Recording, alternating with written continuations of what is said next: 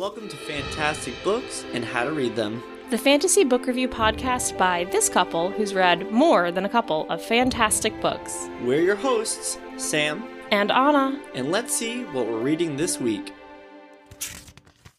Welcome back, fantastic listeners. This is Sam, And Anna. and we're live covering chapters 34 through 39 of The Wise Man's Fear. Woo! Last time we left our favorite characters, it was Hearst time! Yay! And we're still riding the high of that success. That was awesome. Yeah, for a while, Kvothe's luck changes back to swinging in the good luck direction. Yeah, he's definitely on the up and up. Yeah, so these chapters coming up are going to be much more upbeat and happy than his time of strife. Yes, for sure. Any announcements before we get started today? I don't think so. Just reminding everyone that our posting day is now Wednesday, which there's nothing you all can do about it. so it's not really that important of an announcement. So uh, I guess we'll just jump right into chapter 34. Sounds good to me. Chapter 34 Baubles. Now that we know that Kvothe has the. The receipt. Yes, For thank the you. ring? Yeah, exactly. I'll Fro- just take the words out of your mouth. Yeah, you can totally- All right, here's the microphone. Take it away.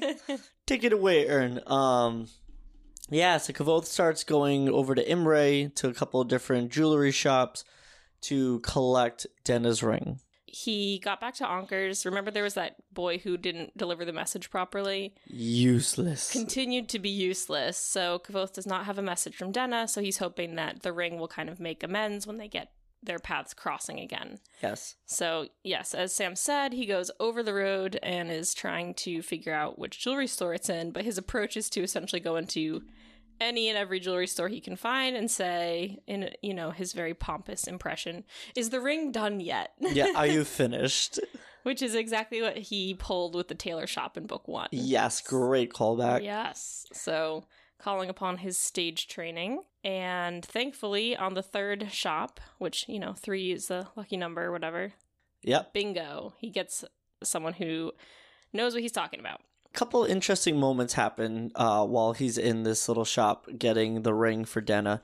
He notices a very familiar emerald teardrop shaped necklace. Yes, one that we last saw around Denna's throat. Ugh, I sounds know. so scary. Like, But I'm, you know, she was wearing it. yeah, weird language choice. Because it's Me? like, no, no, not Oh, you. I was just being goofy. But um, anyways, um, he notices the emerald necklace that uh Lord Kellen had gifted Denna at Yes. one point, and she had so the matching earrings too. yes, it turns out that Denna was there a couple span back, and she pawned it or sold it to Yeah. the shop owner. who's like kind of judgy about it. He's like, "Ugh, such a shame the things that bring a woman to do this." It's like, dude, if people are poor, they're poor. Yeah, like, Like, sorry, everyone can't afford jewelry. hmm well, he's clearly out of touch. I mean, he works. He's probably numb And it's probably to a sales tactic too to be like giving it value because if it was like, oh, I wonder why someone would just get rid of it. You know what I mean? He's like, Yeah, like, oh, if I purchase this, then like indirectly, I've helped someone too. hmm.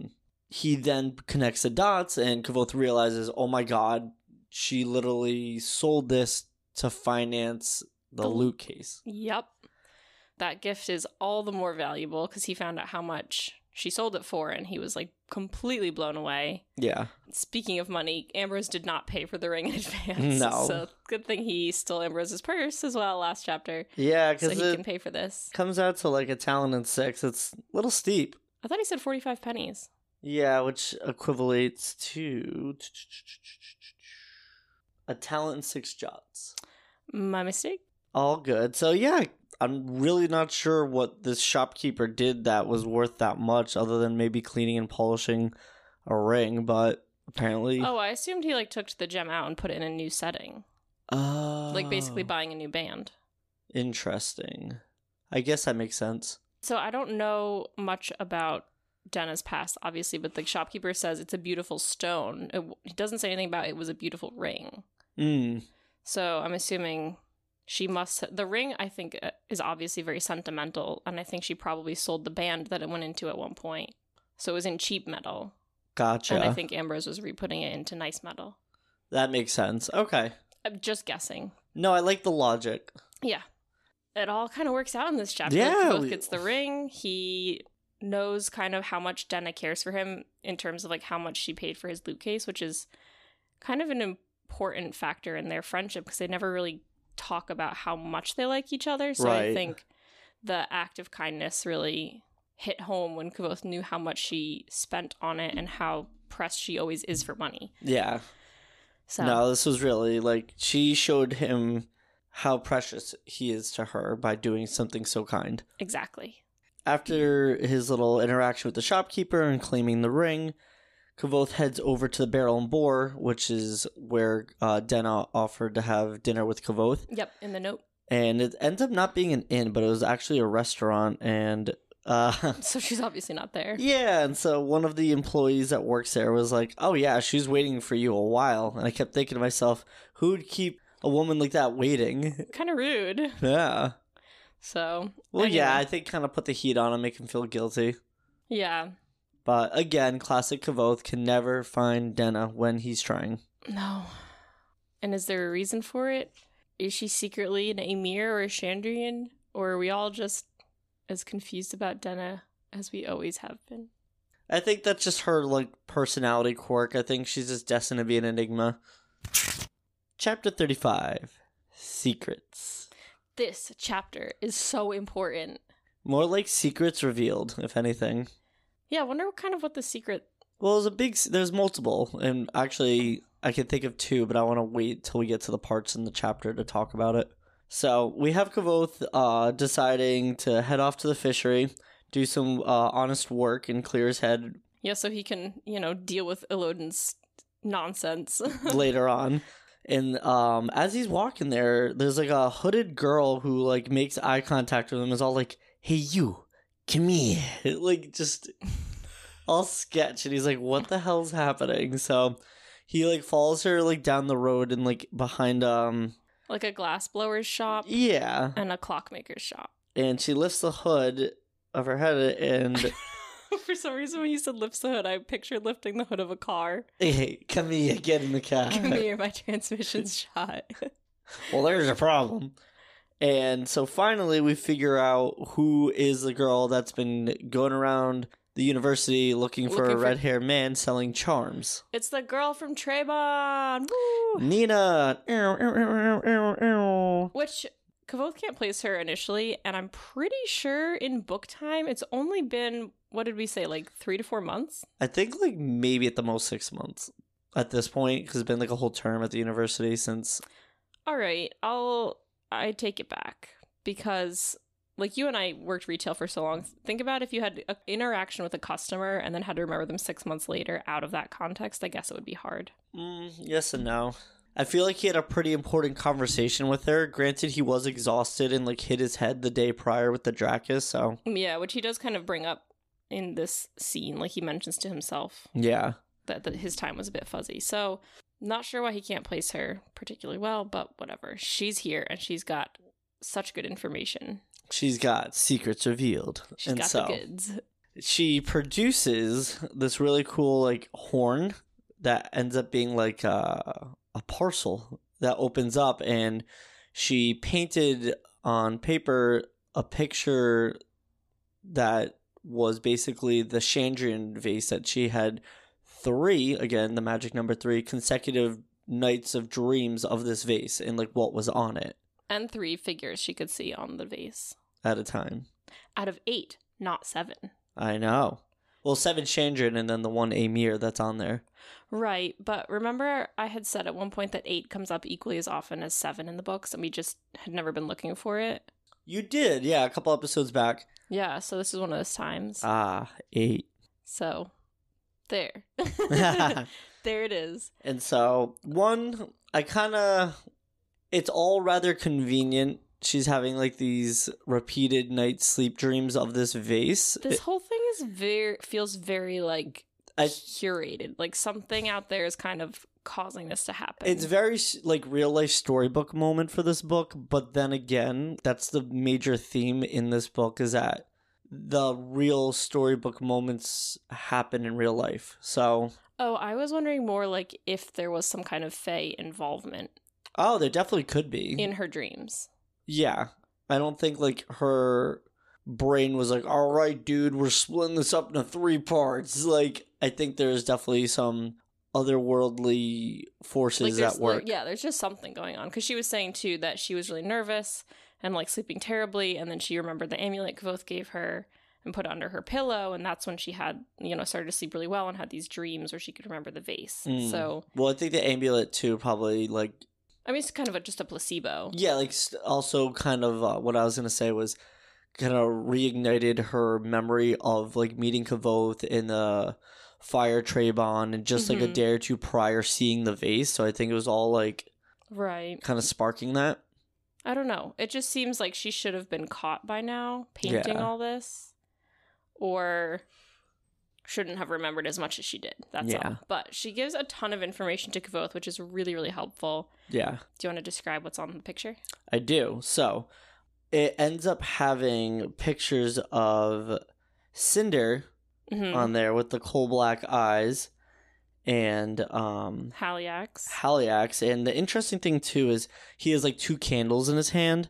and the moon above him. Right.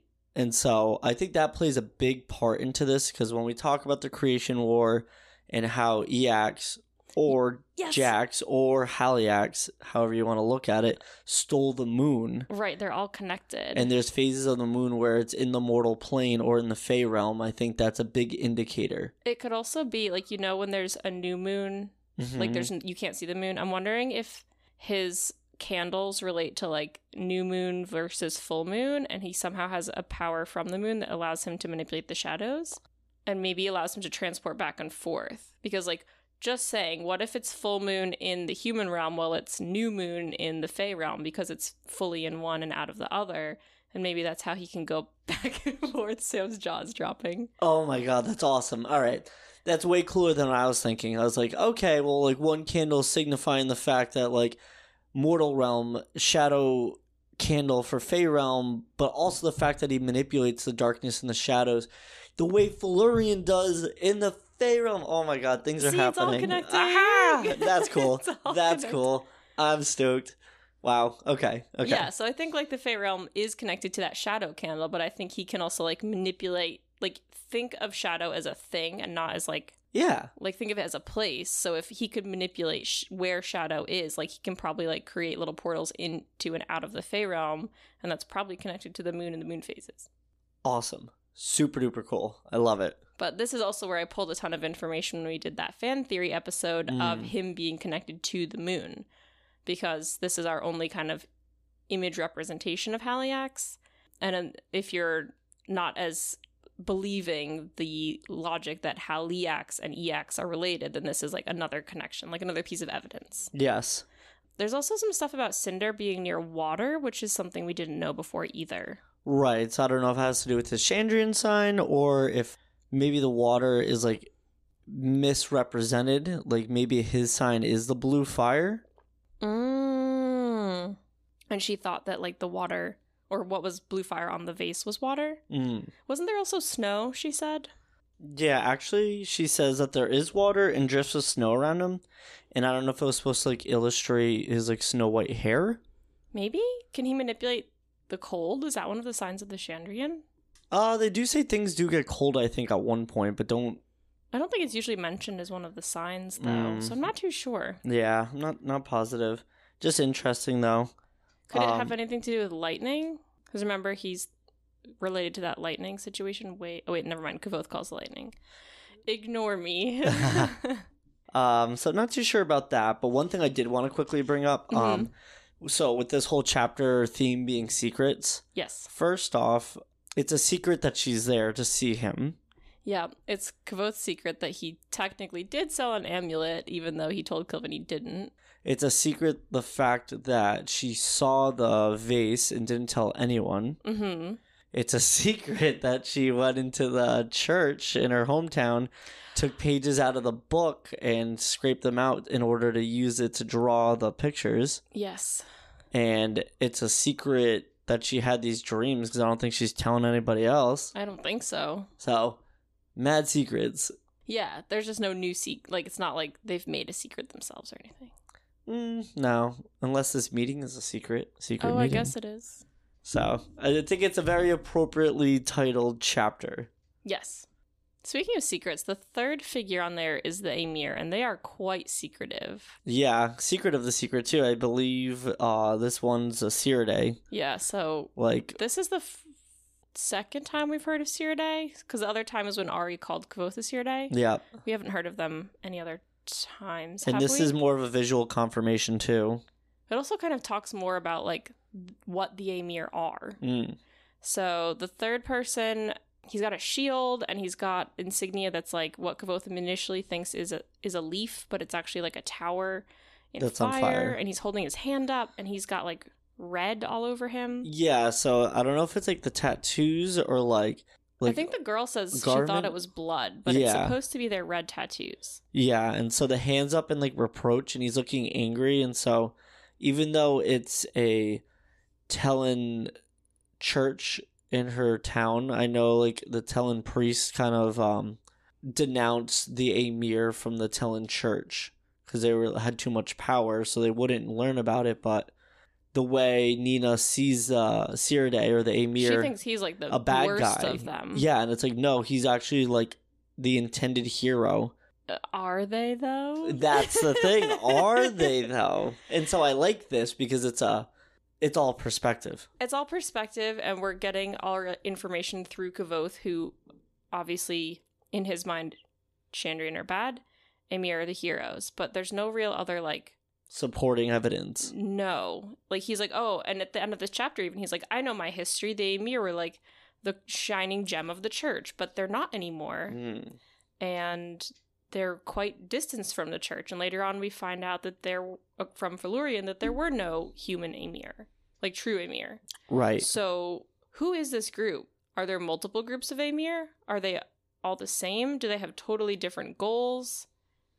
Did are the true Amyr Fae and then this church group name themselves after them? Like we don't know. hmm And it's so interesting that this girl is like he's the worst, like his face is so terrible to look at.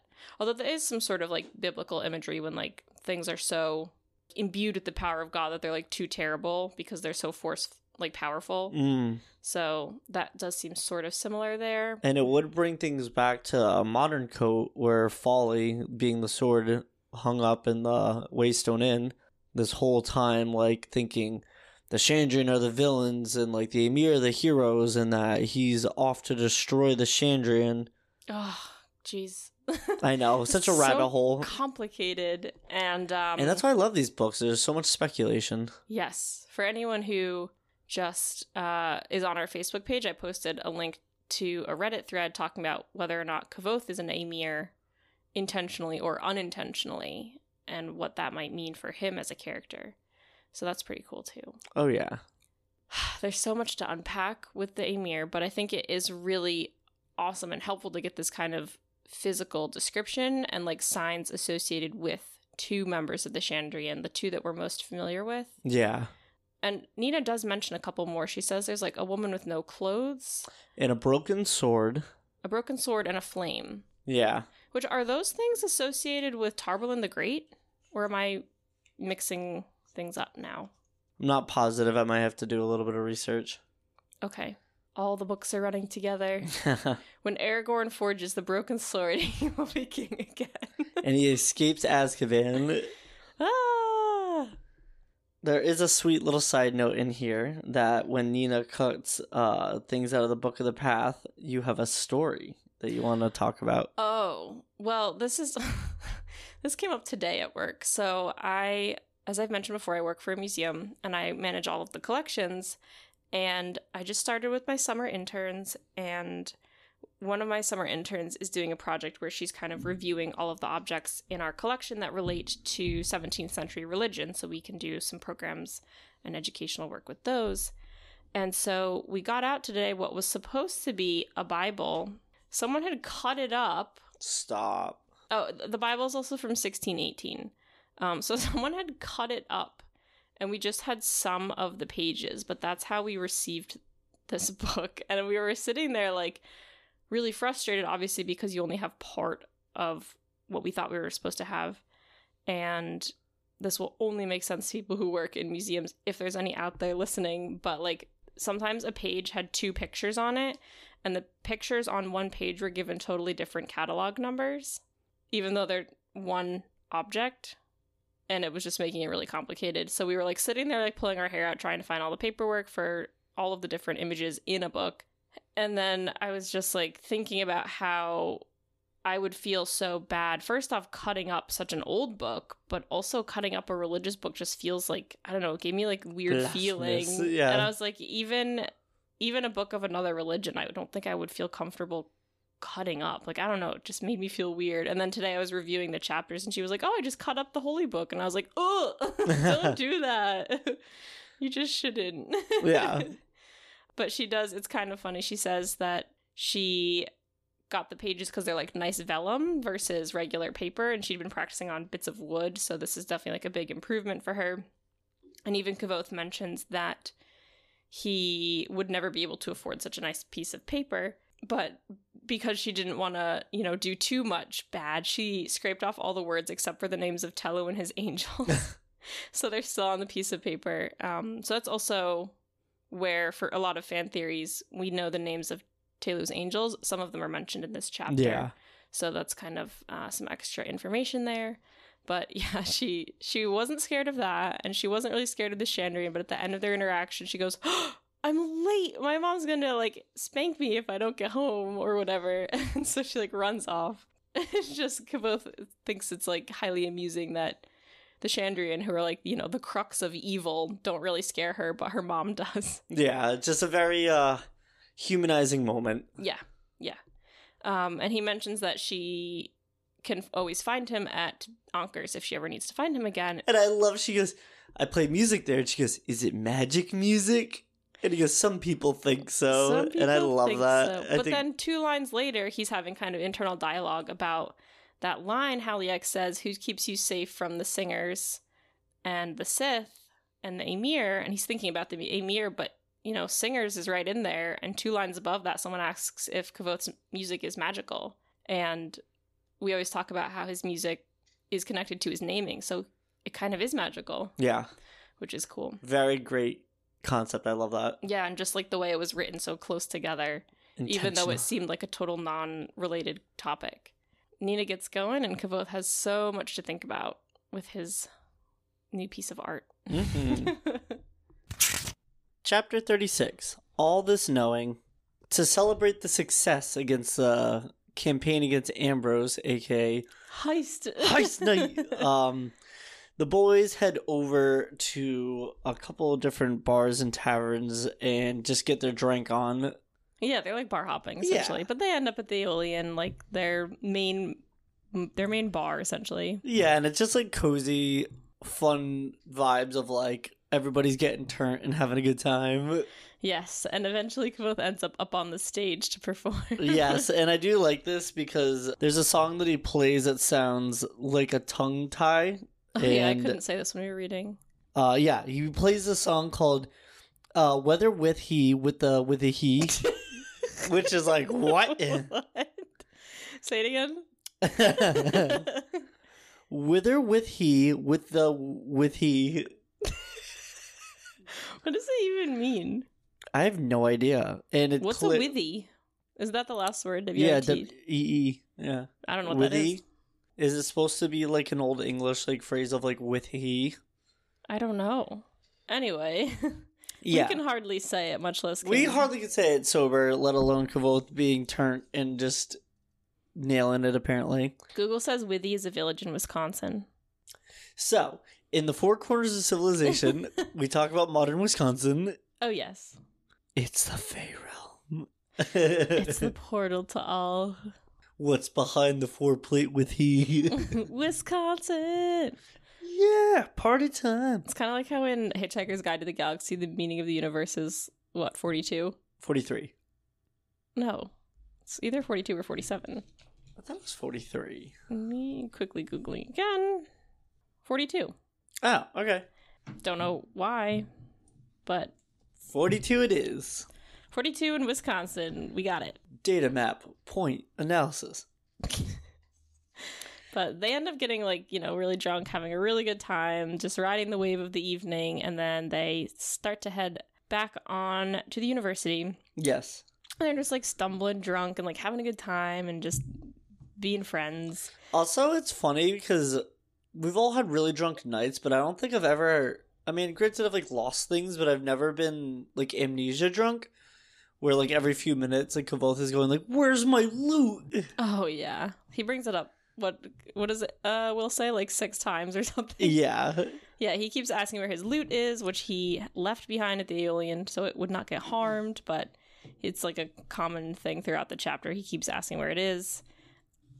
And and he keeps going, "Did I sing?" And clearly did not remember all these songs he sang to everyone. And there's like a funny part where they talk about like he sang this even really raunchy verse about of uh, Tinker Tanner. Yeah, yeah, yeah, yeah, yeah, yeah, with um the goat no, with the Tehlin priest and the what is it, the bull? The goat? It's a sheep, and then he goes, "It was a goat." That's right. Oh yeah, he's like mortified because he can't remember what he did, even though it was just like within a couple hours ago, and raunchy behavior and like just a wild night of drinking. But it seemed like the crowd was in the same way that night, so it was no it harm, no foul. fine. yeah. But the, the last time he sang a raunchy song was Jackass Jackass, and that really Had came repercussions. Back. yeah. So, but they come along to the Old Stone Bridge, and it's so big that they like decide they don't want to cross it. Which I don't know if it's just like they're drunk and it's too much work to climb that high. But they said it's four or five stories high, so it's absolutely enormous. This Yeah. bridge, which I didn't realize at the time how impressive it is. That it's like obviously a handmade stone bridge, so that's gigantic. But they decide they're gonna like stop and rest, and Wilem kind of leads them off to the side into this like little clearing, and Kvothe and Sim kind of like raise their eyebrows at each other because I think what they're implying is that Wilem takes girls in here. but it's a clearing with a little, uh, not a little, a big gray stone in the middle yeah, and Kvothe just feels like at ease. He he has like the association of Greystones being places to stop, but at the same time he has kind of mixed feelings about it, obviously because of what happened with his family. But he goes to touch it, like goes up to just put his hands on it, and Simmon is like, "No, no, don't do that. They're uh like they're bad luck." yeah. Then they get into this debate. Where Simmon's convinced that they're like pagan relics. Yes, and Kvothe says they are markers of an old road. Yes. So they decide they shake on it. They decide they'll go to the archives tomorrow and sort it out, and see who wins. But they Mhm. bet like a jot on it or something. But it kind of sparks this question from Sim about whether or not Kvothe is really a Edema Ruh. It's a, obviously a touchy subject, and Kvothe doesn't have any family, so he doesn't really talk about his past at all. And he says normally, like in any other situation, he'd be kind of insulted by this. Mm. But coming from Sim, and Sim's just kind of wondering, like, not, there's no implications to it. He just wants to know. And so Kvothe says he is, and like they start talking about his past a little bit. Yeah. He explains that like the Edema Ruh, although they're like nomadic in nature and all appreciate like music and the arts, they're not like the stereotype of like them prancing around like modern like equivalent of like fiddlers and like, you know. Yeah. And so he was saying just we're people. One kind of interesting thing that he brings up too is like we're people, and there's the things that bind us together that we're like we're nomadic, quote unquote. We play music, and everybody hates us, which is really sad. Like there's not, you know, defining characteristics that all, everyone expects out of these stereotypes. Right. Like just because they have no one place that they consider home, uh society has scapegoated them as just being like vagabonds and like mooches and ne'er do wells. Yeah, and I don't know if it's in this chapter or the next, but even Kvothe brings up like there was a part. I think it's a couple chapters from now, but like the Aturan Empire like hunted them down and killed them for a hundred years. Yeah. So they're definitely like the target of a lot of societal and political anger, which is unfortunate. Yeah, it is really sad. And so while Kvothe is talking about, you know, being a Edema Ruh, he talks about his parents for the first time. Yes. and he tells a story or a song that his father sang about his mother. I'm not going to go into the full poem just because it's lengthy, but, and we've covered this in our fan theories podcast, there is a line which reveals um, uh, Kvothe's mother, her true name being Natalia Lockless. right. So this um, is the poem that ends with not tally a lot less, which everyone has interpreted to mean Natalia Lockless, who's a character who hasn't come up yet and we don't know anything about the Lockless family at this point in the books, which is why it goes unnoticed for a long time.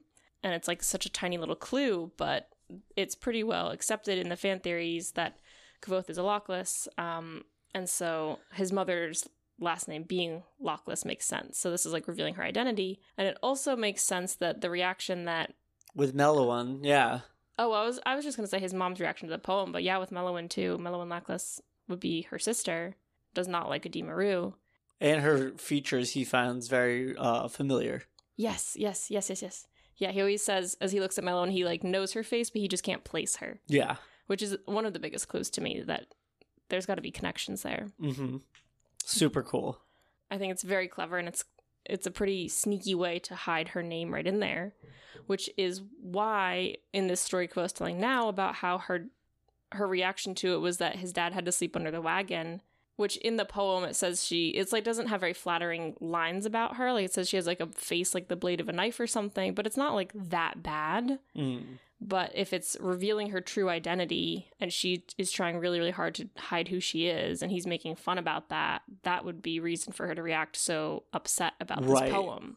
Obviously, none of the kids Williamson or Kvothe pick up on, so they're like, why is it always men like have to sleep elsewhere? So it kind of gives them this conversation about like their different cultures and their different like idioms and their languages and stuff, which is pretty fun. Because like Willems said they have to sleep next to the fire, Yeah. and Sim said they sleep in the doghouse, like in their local like phrases. yeah. so kind of fun, like good way to connect on something. And I think it kind of just leads into them talking about different kinds of stories. Uh yes, and then they're talking also about like who they fancy and like what they'd want and where if they could go anywhere, you know, where would they go if they weren't at the university. Oh yeah, I forgot about this whole part. And um forever uh Wilem wanting a magical horse that fits in his pocket. I love that. I wish I could have a magical horse. That fits and then just speculating like does it get bigger? Can you ride it? Like is it like a tiny little animal that lives with you? yeah, like is it just like a little friend that hangs out in your pocket and you give it like one straw of hay a day? Is it magical because it's small, or is it magical because it does other things? Right. And I just it's silly and I love it. Wilem's also really good in these few chapters about breaking tensions, and I never really noticed how he can read both Sim and Kvothe's emotions and then like wind them back down. Yes, he is like the king of tact and Denna once said he is a stone in deep water, and I feel like that is a perfect description of him. Where the first few times I read this book, I was like, oh, Wilem's just like written as like a supporting character. Like he balances out the group. He's the thoughtful one. I never really gave much appreciation for his character. He's a very good like foil to Simmon and Kvothe's friendship. Yes, and I think actually though, like, and I know people like this in real life that are not everyone's the loud one in the room. No. We all have those friends that are a little bit more introverted but thoughtful, and Wilem is definitely that type of friend, and he's very loyal. And I think, I he's- discredited his quality of character in these books for a little while. it's uh, just really be, like you said he's described as like stone in deep water and Denna describes Simmon as a boy splashing around in a brook. Yeah, it's like very sunny. which I think is perfect because like at the same time someone splashing around in a brook isn't probably noticing like who they're splashing the water onto so like Simmon's kind of oblivious and says things that sometimes like even at the beginning of this chapter is like oh are you a Ruh to Kvothe which as we know Kvothe is very kind of hot tempered and quick to assume and just kind of like makes his own plan and does whatever he wants so if you had Simmon and Kvothe on their own they would constantly be fighting and they'd constantly be getting into trouble and like things would be escalating all the time, like for good or for bad between the two of them. And Wilem can see both of them playing against each other unintentionally, sometimes hurting each other's feelings, and always reels it back. Yes, no, he's is- great at grounding his friends. Is where that line about like the miniature horse in his pocket comes from. Like he's just using humor to deflect something here. Yes. It happens several times throughout the, this set of chapters. Yeah, like the next two, definitely. Mm-hmm. So as they're all kind of hanging out and chit chatting, although like this drunken conversation is kind of going like off the rails, place. Simmon requests a story, and so Kvothe kind of gives him a look like really, but he's like okay, That's He's what I mean. Like the two of them are kind of like butt heads sometimes. yeah, and so he's like if you got to go to the bathroom now, like go because I don't want to have to like pause. He's like, settle in, like, here we go. Well, he gives him a look because Sim says, I heard the Edema- Idimaru know all the stories in the world. And Kvothe says, like, we probably do. And so Sim goes, tell us one. Which, like, just because you know the story doesn't mean people can demand it from you. Right. Anyway, that leads us into the next chapter, which is fully just Kvothe's story. Yes. Chapter 37 A Piece of Fire. This is a fascinating chapter, and it's different from every other chapter in the book. I love this chapter. I love this story, and I don't know what it is about this story, but every time I read it, I really get like a little emotional at the end of it, and I'm just like single tear. I'm like, Ugh. I did see you tear up when we were reading it. I know. I don't know. There's just something beautiful and pure about the story, and I think it almost kind of reminds me of like a Bible passage in a it's, way. it's very much like a fable. Yeah, Yeah. Where there's just kind of like people, and then there's no like story arc to it. There's not like a huge plot. It's just like people do some things. We have to learn a lesson about it. Yeah, and I think it goes to show everyone has value and kindness should be given without a price. And most importantly, I mean, there are things that don't have monetary value as well. right, and also I think it's important to realize like it's important to do the right thing not because you should, but because Everyone's enriched for it. yeah. There's just there's something very pure about like this whole story. And so I think we can kind of like I'm summarize the it yeah, first little part, which is like there's a beggar walking along in this place, Faeriniel, which is most likely connected to the Fae, uh, mostly because its name is F A E is the first three letters. Mhm. Um, it's a place that like isn't really a place. It's just kind of like the place you're passing through on your way to other places, Yes. and all the roads end up meeting there, or something like that. And you can't find it by looking, but like you end up there. So there's this old beggar who's like walking and he's trying to settle down for the night, and there's like several fires in this like clearing, and he approaches different groups. And the first handful of groups all reject him for whatever reasons, and it's it's like pretty bad stereotypes. Like there's one group that like wants him to pay for for dinner and for sitting at their fire. There's one group that's like, we'll make him work for us. We'll tie him to our cart and he can be our donkey. There's a group of Adem who he recognizes them by their like mercenary reds and he knows they don't speak. So he just kind of like passes by these first few groups Yeah. unsuccessfully f- to try to find food and doesn't. What I do like about this, and I'm not going to go into too much detail because viewers like just read the chapter. It's awesome. Yes. But they do provide some context and lore around the Adem of like people thinking the superstition of like them not speaking in them the being source of their fidgety. power? Yeah. I think that's really funny. So as we find out later, obviously, like the Adem are mercenaries who don't speak that much, but it's because they have like a sign language instead of a spoken language, Yes. and so they don't use verbal words the way the rest of the people in these books do, and the way like our societies do. hmm but like the way people have built up the lore is that like they hold all their words in and the fire like of all or like the fuel of like all the unspoken words in their body like makes them better fighters yeah, like it like creates tension and power and like it, it's just uh, like a nonsense concept, but and I like love that's it. why they're fidgeting but that's actually like their hands speaking yeah. so it is yeah that's pretty interesting but the other groups i think we can kind of pass over pretty quickly until he gets to the Ciridae. Yes. And so there's a really interesting part where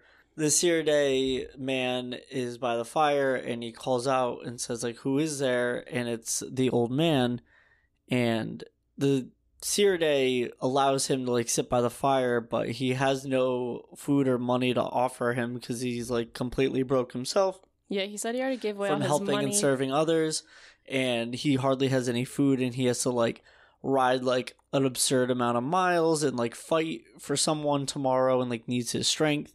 And he says this crazy line about like I have to serve the greater good at all times. I have to balance your need of food now with like my need of food tomorrow because I have to ride like really really far and stop this woman from being like accused in a trial or something.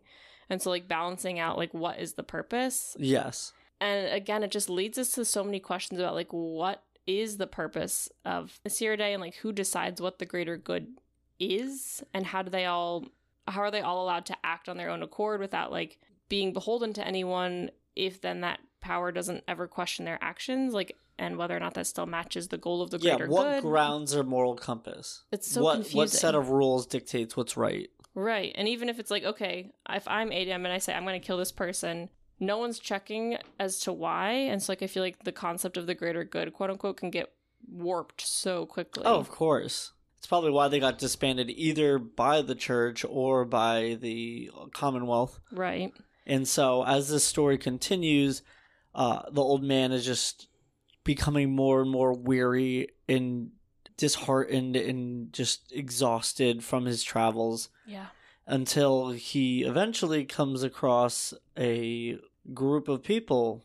Well, he decided he was just going to walk through the night Yeah. and ended up seeing this fire and was like, I'll just go around it. Like, no one wanted to talk to me. And they call out to him and, like, invite him over and offer him, like, they give him food and water and wine and, like, have him sit by the fire. And There is a very interesting concept though, where um they call out to him like, "What are you doing? Like walking through the night? Like, don't you know the roads aren't safe?" And he, oh, that's still being said in Kvothe's, Kote's modern time. well, that and it's a big thing to Kvothe when we get a several chapters from now when he creates the um bloodless, Oh. where it really is important to him. He's like, no one should feel unsafe on the roads, and like that's clearly just the edema and like them always being hunted.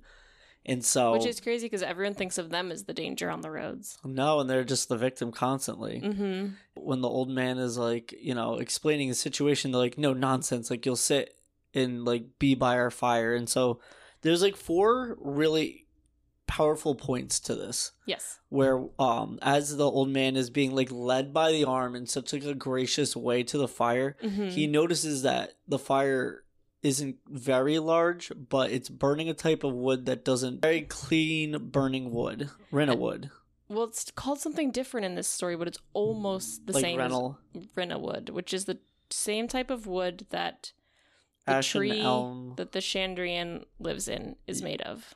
Yes. And so that's like uh interesting point one. Two, the fire was dug in a deepish hole, so it's not to attract attention. Mm-hmm.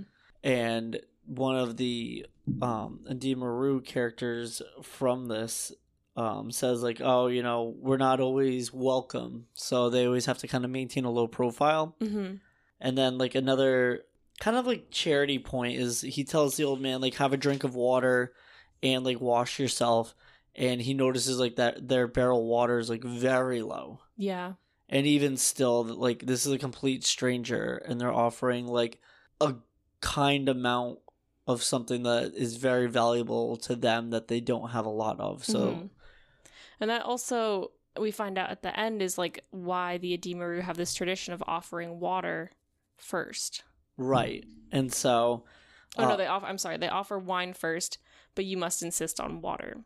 Right. Unintentionally, this old beggar man kind of proves himself to be worthy in the eyes of the edema to like join them and become part of their family and like it's just so pure and like wholesome of like they just literally call him like father they sit him around the fire and like water and dine him with like a nice meal Ugh, And, and, like- he like starts to cry, and he's like, "I'm not worthy of this." yeah like this. and they ask him to join their family and like travel with him, and he's like, "You know, like I'm too proud. Like even I have my pride. Like I can't impose upon you." But they're like, "Look, we're not asking because we feel bad for you. Like we know like what it is to be outside of society, and like we want to extend the hand of like friendship with you." Yeah, and I there's just something about that that just really is beautiful, where you don't have to like always prove yourself to others or have something to necessarily offer. Like sometimes you being is just enough. Well, it's amazing because they they kind of measure your being in like the way he tells his stories because they were saying like you don't have to pay us with food or money, but like we do value stories, and that's essentially like valuing a person for who they are and their experiences. Like those are their stories, and it says he spends like many many years with them in the end, and like tells many stories, and they all gain many stories from their experiences together. Yes. So like they're using stories as a way to just say like who you are as a person is valuable because of like your lived experience and like only you have that experience so only you have those stories and therefore you're valuable. Yes. But that's kind of the end of the story and there's this really interesting way Kvothe finishes the story which is like I've heard this from the Edema Ruh and so therefore I know it to be true. Yes. and there's no like kind of big climactic ending or anything. That's that's the end. Chapter 38 Kernels of Truth. Obviously, this wasn't the most groundbreaking, like, exciting story. No. And Will and Sam, like, obviously, everyone's still really drunk. It's like, that's it? Like, what? Like, yeah, the old like, beggar wasn't a magician? He wasn't Taborlin the Great. He didn't like give them all a magic coin or a magic stick that would protect them forever. And Kvothe's like, no. no, and so like they. most old beggars you meet on the road are just old beggars, and so like, why do all our stories have to be fantastical? they start picking the story apart a little bit where they're like wow like a lot of stereotypes in that and this and they're This is where like Simmon and Kvothe start to butt heads a little bit again. yeah and so Kvothe then reveals to Will and Sim like how his people basically had been legitimately like hunted as like It's basically genocide. yeah It is genocide. Yeah. It's messed up. for So, like a hundred years the government said like the roads needed to be like cleaned up or something, and so like just let people kill Edema Ruh without any repercussions. And so Kvothe, obviously being of these people, was very emotional and uh, defensive of what had become of his people. So although there were some stereotypes in the story, it served to illustrate a point. Mm-hmm. And the fact was like, yes, the Edema Ruh know all these like fantastic and crazy stories, but this story is important that we tell to each other to remind us like It's less a story and more like an oral history passed down. in oral history and i do like that he he calls it a reminder because it's to remember their ways like be kind to others give others a chance like be generous That's what an oral history is. It's like okay you know your written history and your written like culture or unwritten culture like passed down because they don't have a written system of it because they're so such nomadic people it makes perfect sense that they pass it down through like spoken word that's when Kvothe uh lets him in on like an important quote unquote family secret where if you ever find yourself among the edema and they offer you wine first. first like always like even if it becomes a, like a competition of like politeness of sorts like yeah Kvothe says it can like escalate really quite heavily. Like you have to be like oh no no no no. Definitely just water. No wine. Oh please. Yeah I couldn't possibly like it just keeps going higher and higher. Eh. And it, it reminded me I took Arabic in college and like the way that greetings work in Arabic it's like you like increase it slightly back and forth. So like assalam is like a pretty standard greeting which just kind of means like hello.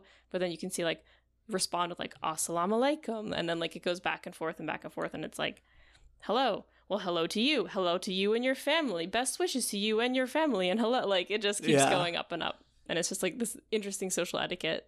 Yeah, no, it is really interesting. And so the point I really like that Kvothe points across is if you do this correctly, they will treat you as part of the family rather than merely as a guest. Yes, and I think it's also important to just align yourself because it says like to, so that they know you're also like friendly with them, Yeah. which is Um, huge foreshadowing for all the way to the Oh, end of the whole book when he Ugh. meets the fake Edema Ruh group. Yeah. And like There's gonna be a lot to unpack. yeah, there. that I like that in due time. That is like worthy of the full attention. oh yes, uh, absolutely, Yeah, absolutely. but I just wanted Um, to bring up now that like this is when it's first dropped as a piece of information. I know. I really want to pick it apart, but I'll be patient. we'll get to it later. Uh, and so, you know, then eventually everyone's kind of like wistful and staring at the stars, and everyone's like, oh, we should probably like get back and go to bed. And there's an interesting comment where I think Simmon asked, like, if you could go anywhere, where would you go? Yeah, And like, you know, as a joke, Kvothe like, to bed, but like, no, really, like anywhere. And he's like, this is all I've ever wanted. You know, Kvothe saying, like, for the longest time, I always wanted to come here. Like, and now that I'm here, I can't imagine I'd be anywhere else. but then they kind of point out like you can't be here forever. Yeah, like you don't want to be Manet. Manet, Yeah. Yeah, and so nobody wants to be Manet. They want to travel the world and explore and do things. And so classic Wilem says that he'd want to go to the Fane Court. And again, he's constantly steering the conversation into like safer territory with humor. Right. But that is interesting that Kvothe hasn't brought up obviously his hunt for the Chandrian and it hasn't really connected yet that like they might be connected to the Fey realm, but yeah. Wilem's a little bit more open about talking about like the Fey and kind of like fantasy stuff, like quote unquote fantasy stuff. So I feel like he'd be a lot more receptive than Yeah. anyone if Kvothe brought it up ever, and he just hasn't. No, and so uh Simmon is like, You can't go there. That's not a real place. Don't be dumb. See, that's what I mean. Like immediately dismissing. Yeah. There is a really interesting point Kvothe brings up. Uh Kvothe says he would literally go among the tall people, like T A H L. Because apparently He says they're a nomadic people as well. they're singers. Their songs can heal the sick and make the trees dance. I'd go there to find out if it was true. But like, if they're nomadic people, where are they? First off, Well, I feel like it's almost like the road to Tinue, or where we just saw Mm, the. Faeriniel. Like, they're not necessarily real places, or they might be in the Fey realm, but people think of it as like a ever changing, wandering place mm, that's not quite on the map because it's like but it's so interesting because I don't think Will or Sim dispute him on them being like not real or something. Mm. And the one thing I wanted to bring up about this was that um the tall people, if they're like singers, it's um lowercase. However, like Oh, singers is lowercase. yeah, but the Oh. Chandrian fear the, The singers with the capital S. yes, and so I think come book three, this is gonna be something that returns. It's also kind of interesting because T A H L sounds similar to like Tehlu and the Tehlin Church, and I wonder Mm. if there's any kind of like relation to that. Possibly, I don't know, but it's definitely. I don't think Patrick Rothfuss would put them in, like even mention them if they weren't going to come up at some point. right? So I'm intrigued to see if they're in book three. I think they're gonna be I'd bet a jot. Yura. I think there's definitely more to that as we explore, but um, as far as uh, you know, our trio of homies here, they are starting to feel up to walking, but they ask Simmon, "Where would you go?" and he actually makes an important revelation here that he didn't necessarily plan on coming to university. well, that's the thing is Kvothe just assumes everyone who's at the university really wants to be there because that's how he feels. Because you have to obviously choose to go there. It's not like you just get forced into it. Assumes most people did openly make a decision to come, and Sim didn't. Yeah, he was like, I don't know where I'd go. You know, I haven't really been anywhere. One brother is inheriting, the other brother has like a military contract. One's in the church. One's in the church. The sister's going to be getting a dowry. He has another sister on top of that. And then, like he's the last child. yeah, like there wasn't much left for him. And so Kvothe was like speechless because he didn't know any of this. And mm. Simmon never talks about it. Nope. And then Wilem is like, while Simmon goes to like use the bathroom, like in the trees, you know, Wilem's like, dude, Like don't talk about Sim's yeah, family. It's worse when he's drunk. Like, just let it go. This is again Wilem like calming the situations down. Yeah. he did it at the beginning of the chapter too when Sim's like there were a lot of stereotypes in this story, Yeah. and Wilem's like, well, I have heard of some of those, and I know people who actually fit the stereotypes, and then like starts talking about one of the groups that like none of them belong to. Yeah. So he's just very tactful. Yeah. Homie's alert. Yeah, he's on top of it. So yeah, he kind of warns Kvothe that Simmon doesn't ever go home. He was supposed to like come to the university to learn to be a diplomat. Like his father sent him and Simmon ended up liking alchemy and like actually like learning stuff instead. And they had this huge kind of like falling out. He hints that there was like some kind of bad stuff that happened between Sim and his dad. So like I don't know if he was like punished or banished or like cut off or something, but basically he never goes home, his tuition is paid, and like that's the only relationship he has with his father. Yeah. Chapter 39 Contradictions. I don't remember why this chapter is called Contradictions, so let's keep an Oh, ear out. it's very evident. They go to Wilson oh, and. yes, yes, yes. They're in the archives. Yeah, so they go to settle their bets, so to speak. And So the bets that were made at the drunkenly at the Greystone were The Will and Kvothe betting on no, Simmon and Kvothe about. Well, they each had a bet. So Will and Kvothe bet on the Amyr. Oh, that's right. So at one point during the storytelling, they were talking about the disbanded disbanding of the Amyr, and Kvothe says it was like by the church, and Will says it was by the government. And then there's the other bet between Will and Sim about the purpose of Greystones. Yeah. So they actually do meet up to go to the library and like do research and figure out who wins the bets. After a little bit of exploring the archives, they come back with stacks of books, and it's kind of an inconclusive deal with the Greystones, with the Simmon and Kvothe. Yes. So like they end up counting through a bunch of books how many times each one Yes. gets like a point in their favor and it's essentially a draw because it's like some people said pagan rituals some people said like doorways like when there's three stacked on top of each or like one stacked on top of the other kind of like a stonehenge type shape Yep. so hinting at their connection to being part of like doorways to the Fey realm and then there's also ones that mention that they like were connected to some kind of old road network Yeah.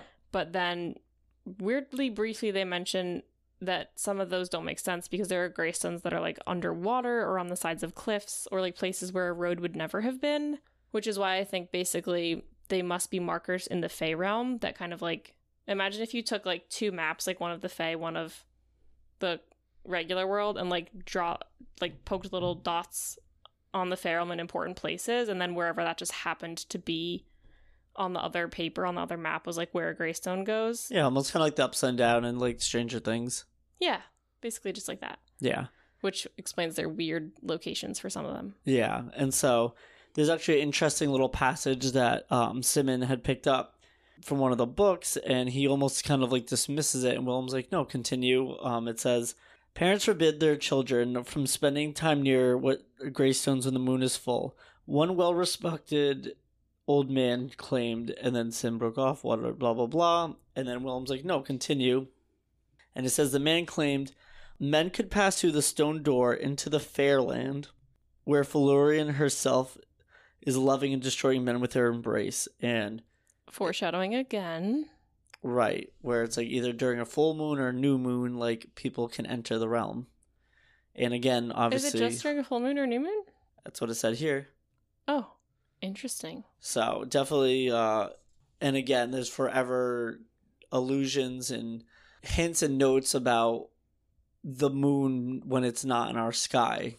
Yeah, like the location of the moon tends to be very important for like allowing certain things to happen or to not happen. Yeah. So just pretty interesting.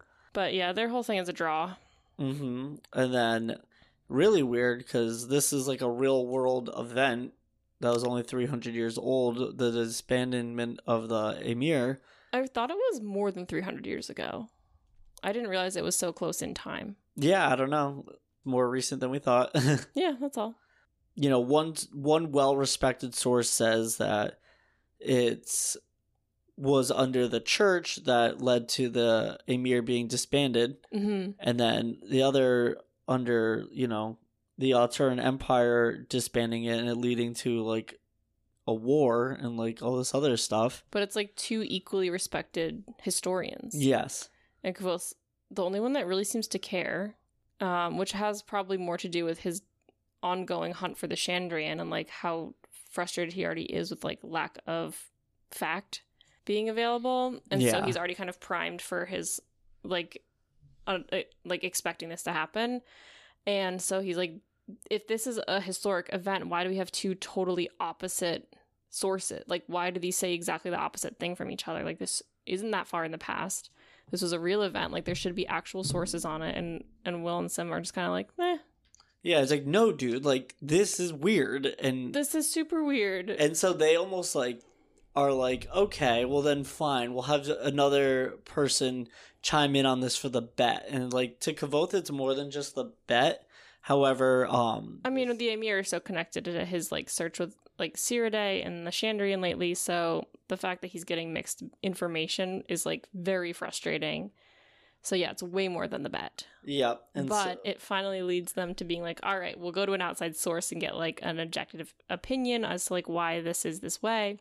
And we're gonna leave the episode ending with this cliffhanger of Kvothe finally, getting to meet Puppet. yes, So exciting, exciting adventures await new characters to be revealed.